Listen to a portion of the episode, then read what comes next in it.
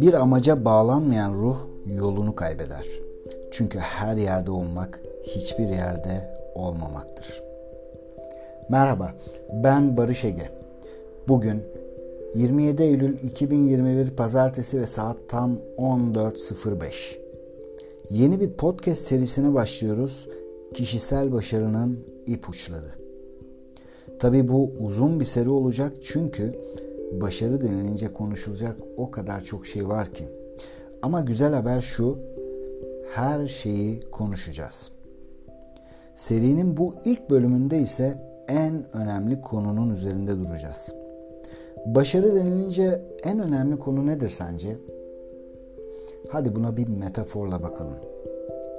Denize olan bir yerde yaşıyorsan ya da böyle bir yere tatile gittiysen tekne turu ilanlarını mutlaka görmüşsündür. Hani böyle sakin, güzel bir koya götürür ya da işte yarım saat, kırk dakika, bir saat gezdirir çevreyi. Bazılarında işte yemekler olur, animasyonlar olur vesaire. Buradaki önemli husus ise şu. Böyle bir geziye çıkan kişi istediği bir yeri gezdiğini düşünür ama gerçekte olan şey ise başkalarının çizdiği rotalarda gezinip geri dönmüştür. Başkalarının çizdiği rotalarda gezinmek. Sahi en son ne zaman ne için yaşadığını ya da neyin peşinden koştuğunu düşündün? Bir hedefin var mı? Elbette istediğin şekilde yaşamakta özgürsün ama hani Fichte der ya, özgür olmak hiçbir şeydir ama özgürleşmek çok yüce bir şeydir. Özgürleşmek ise bir amaca bağlanmakla olur. O amaç için yaşamakla, yani hedefler edinmekle. Başarı en kısa tanımıyla bence hedeflere ulaşmaktır. Gerisi onun üzerine söylenmiş sözlerden ibarettir. Önce ne istediğini çok iyi bilmelisin. Aksi takdirde oradan oraya savrulan biri olmaktan öteye gidemezsin. Çünkü Peter Drucker'ın da dediği gibi, gideceğin yeri bilmiyorsan vardığın yerin hiçbir önemi yoktur. Evet, bugün bunları konuşacağız. Bu arada seri boyunca birçok kitaptan alıntı yapacağım ve dolayısıyla birçok kitabı da tavsiye etmiş olacağım. Ferrarisini Satan Bilge kitabını okuduysan hatırlayacaksın, okumadıysan da bir an önce almalısın çünkü gerçekten insanın farkındalığını üst seviyeye taşıyan çok ama çok önemli bir eser.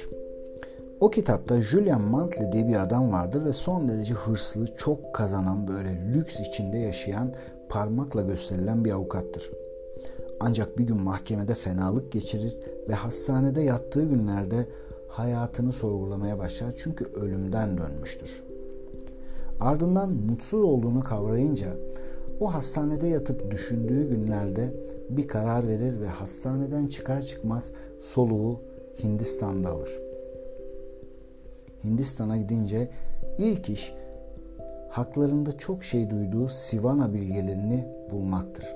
Ama onları bulmak çok kolay değildir elbette. Zorlu bir yolculuktan geçer, sonunda bir şekilde bulur. Orada anlatmak istediğim çok önemli bir olay yaşanır. Tabii kitabın hepsi son derece önemli ayrıntılar içeriyor ama bugünkü konumuz yani hedefler, hedef belirleme, bir hedefe, bir amaca bağlanmakla ilgili. Julian Mantle oradaki eğitimi, oradaki e, kendi içini, e, kendi kendini keşfetmesi boyunca öğrendiği derslerden belki de en önemlisi, üstadı Yogi Raman onu bir gün bir gezintiye çıkarır. Ve gezintilerinin bir bölümünde karşılarında kocaman bir ağaç vardır. Önce ağaca şöyle bir hedef koyar. Ok atabileceği bir şey koyar ve ardından belirli bir mesafeye kadar geriler. Sonra Yogi Raman yani üstad Julian Mantle'a döner. Der ki gözlerimi bağla. Julian şöyle anlatıyor. Ben o anda acaba ne yapacak? Gözleri bağlı bir şekilde bile hedefi on ikiden mi vuracak? Bu adam nasıl bir seviyeye ulaşmış derken okunu yaya taktı, çekti ve ardından fırlattı diye anlatıyor. Ancak ok boşlukta herhangi bir yere gitti ve yere saplandı. Ardından Yogi Raman göz bağını açıp bana dedi ki, eğer nereye nişan aldığını bilmiyorsan, yani nereye gittiğini, neyin peşinden gittiğini bilmiyorsan varacağın yerin de bir önemi yoktur. Ve sonra da şöyle devam etti. Görmediğin hedefi asla vuramazsın. İnsanlar tüm yaşamlarını refaha ulaşmanın tutkusuyla daha mutlu, daha dolu dolu geçirme hayalleri kurarak tüketirler. Ancak yaşam amaçlarını, yaşamlarının gerçek anlamları, anlamı üzerine derin derin düşünüp amaçlarını bir kenara yazmak için birkaç dakikalarını bile harcamazlar. Bunun önemini kavramazlar. Hedef koymak yaşamını muhteşem hale getirir. Dünyan zenginleşir, daha haz verici, sihirli bir yer olur. Bu pasajı gerçekten çok seviyorum çünkü hedef koymanın önemini anlatan gerçekten de çok güzel mesajlar var. Çok sevdiğim bir söz, şimdi söyleyeni hatırlayamadım ama der ki, bazıları merdivenin sonuna kadar eriştiğinde onun yanlış duvara dayanmış olduğunu anlar. Bu çok acı bir şeydir aslında. Hayat su gibi akıp gidiyor bir şekilde. Ne için yaşadığından emin olmalı insan. Bu kadar sınırsız imkanların olduğu bir dönemde neden bunca insan mutsuzdur hiç düşündün mü? Çünkü yarının bugünden daha iyi ya da daha farklı olacağına inanmadığın sürece nasıl mutlu olabilirsin ki? Yahut hedefin sadece faturalarını ödemekten ibaret olursa seni nasıl heyecanlandırabilir ki böyle bir hayat? Pat Mesti der ki, can sıkıntısı yapacak bir şey olmamasının değil, uğrunda yaşanılacak bir şey olmamasının sonucudur. Montaigne de der ki, bir amaca bağlanmayan ruh yolunu kaybeder. Çünkü her yerde olmak hiçbir yerde olmamaktır. Senin gerçek gücünü ortaya çıkaracak sır, düşündüğünde yeterince heyecan yaratacak, tutkularını ateşleyecek hedefler tespit etmendir. Hayatı anlamlı hale getirmenin yolu budur. Bunun ilk adımı elbette yazmak olacak. Şöyle bir soru ile başlayabilirsin mesela. Şu hayatta neleri elde etmiş olsam iyi ki derdim. Neleri başarmış, neleri var etmiş olsaydım kendimle gurur duyardım. İşte bu sorulara karşılık gelen her şeyi yazmalısın. Hem de şimdiden tezi yok. Hemen. Sonra bunların içinden seni en çok heyecanlandıranları önceliğine göre sıralamalısın. Ardından her biri için bir tarih vermelisin. Çünkü tarih verilmemiş hedef tarih verilmemişse bu bir hedef değildir. Ancak bir temenni olur. Harekete geçmek için bir enerji arıyorsan bunun için de bir tavsiyede bulunacağım. Yazmaya devam et.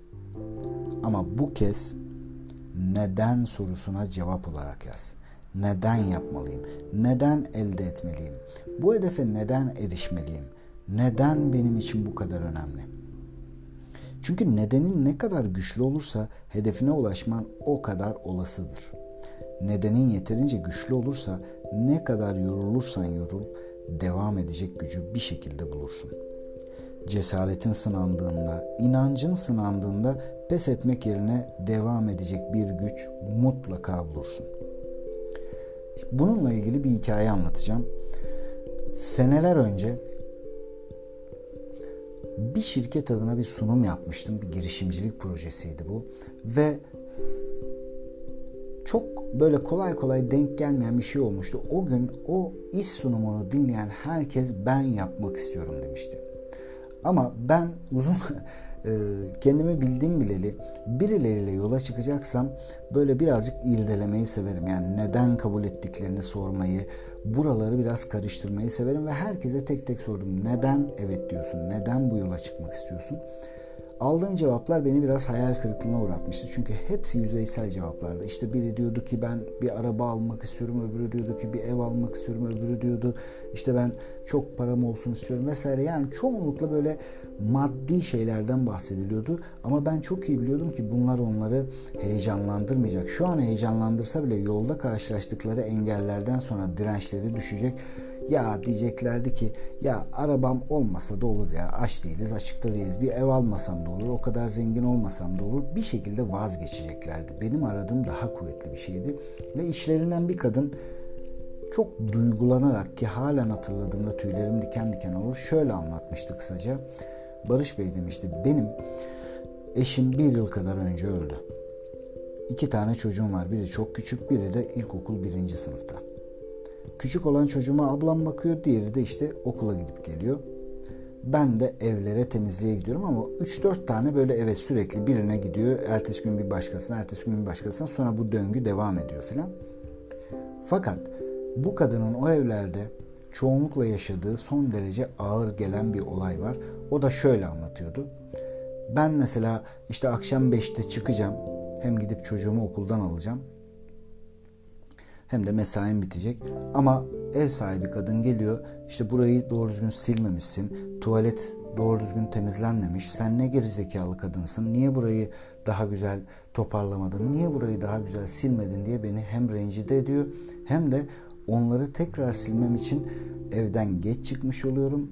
Okula gittiğimde herkes ayrılmış oluyor ama benim çocuğum daha birinci sınıfta ve hem ağlamış hem korkmuş olarak beni bekliyor. Ve ben ne bana ne de çocuğuma bir daha hiç kimsenin bunları yapmasına izin vermeyeceğim. İşte bu yüzden bu işi yapmak istiyorum. Her hatırladığımda, her anlattığımda tüylerim diken diken olur. O kadar güçlü bir nedeni vardı ki, çünkü canını acıtan çok önemli bir şey vardı ve artık bunun olmasını istemiyordu. Buna izin vermek istemiyordu. O gün o kadına demiştim ki başarılı olacağın yüzde yüz. Yani başarılı olmaman mümkün değil çünkü çok güçlü bir nedenin var. Ve gerçekten de sebat etti, öğrenmek için çok çaba harcadı, daha geç yattı, daha erken kalktı sabahları, o kadar uğraştı ki yavaş yavaş para kazanmaya, sonra kazandırdığı parayı arttırmaya başladı. Gittikçe girişimi, ekibi büyüdü.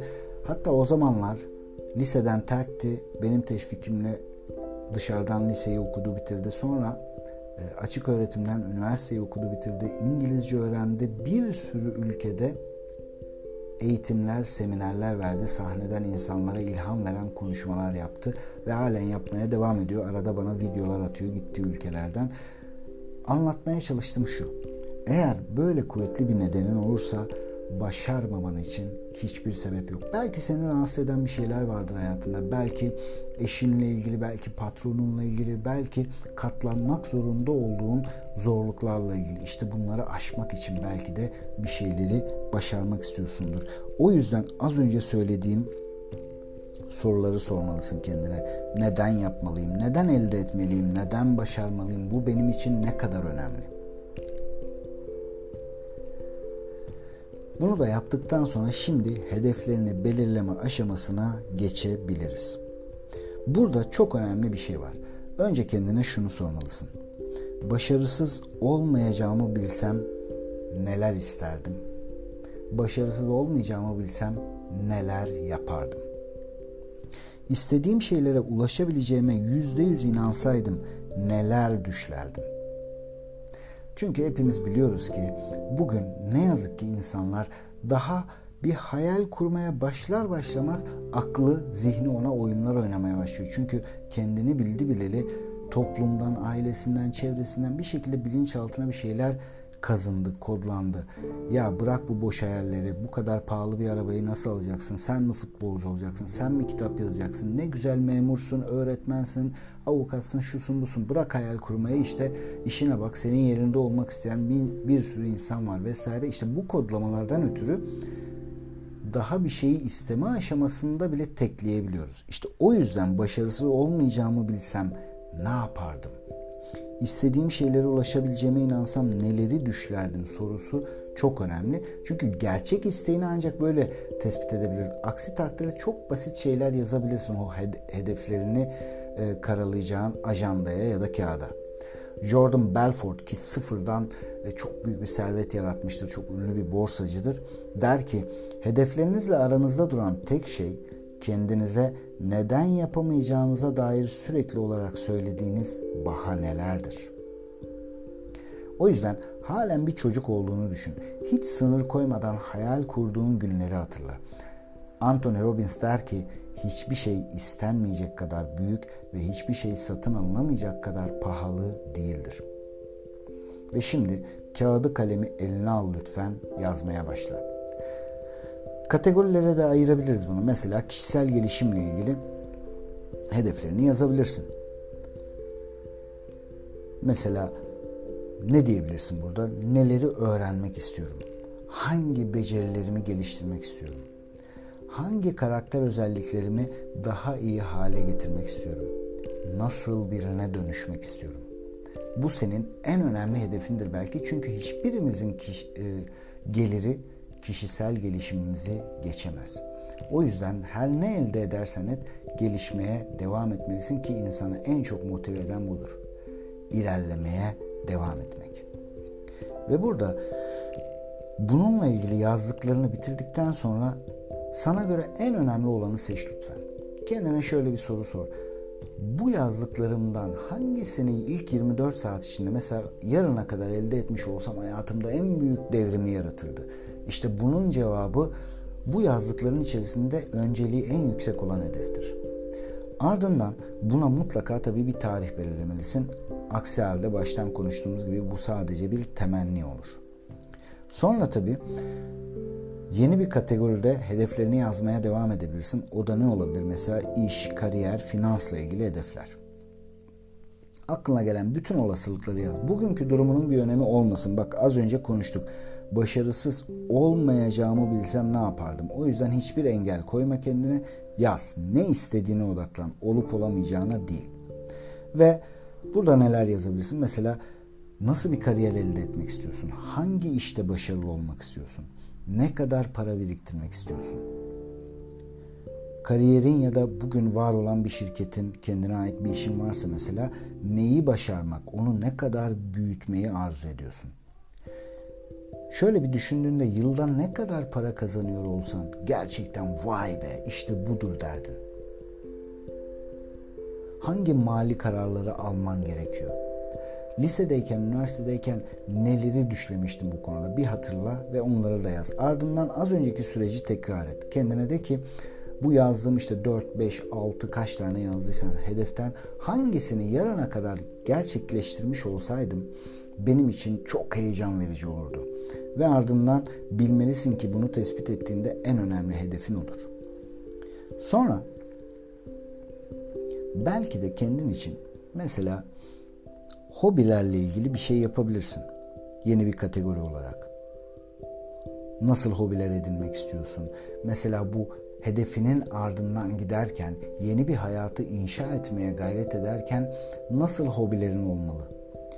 Arada macera arayacak mısın? Gezintilere çıkacak mısın? İşte dağa tırmanacak mısın? Bir enstrüman çalmayı öğrenecek misin?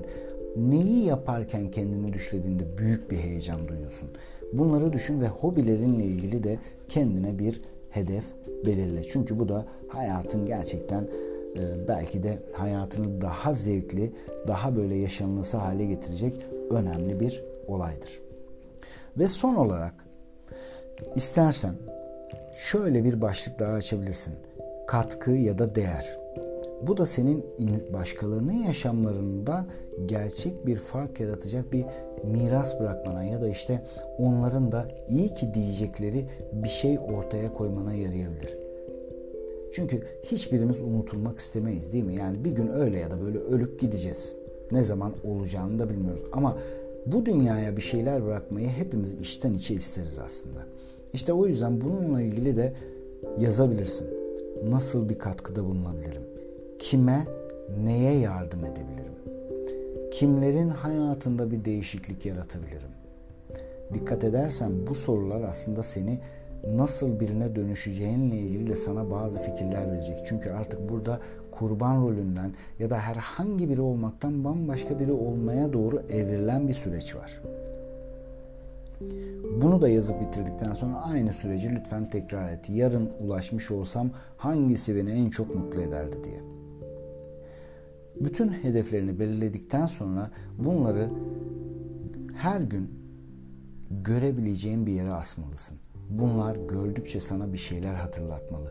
Sonraki bölümlerde yol haritasını konuşacağız. Yani bu hedeflere nasıl ulaşılır, nasıl plan yapılır, nasıl yola çıkılır, bunları konuşacağız. Ama en azından bir sonraki bölüme kadar lütfen bunları yazmış ve belirlemiş ol.